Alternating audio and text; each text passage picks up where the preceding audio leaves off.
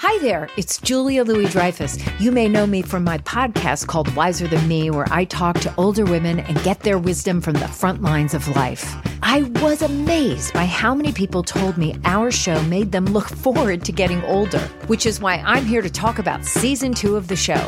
Sally Field, Billie Jean King, Beverly Johnson, Ina Garten, Bonnie Raitt, just to name a few. All hail old women. Wiser Than Me season two is out now from Lemonada Media.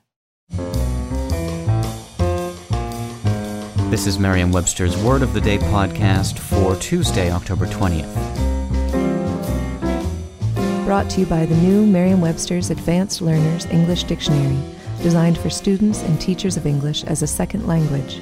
Learn more at learnersdictionary.com. The word of the day for October 20th is Handsel, spelled H A N D S E L. Handsel is a noun that means a gift made as a token of good wishes or luck. It can also mean money given by a buyer to a seller to bind a bargain, as in this sentence. Having signed the papers and handed over the agreed upon Handsel of $200, Caroline was now the proud owner of a small sailing skiff. According to an old custom in the British Isles, the first Monday of the new year is Handsel Monday, a day to give a small gift or good luck charm to children or to those who have served you well.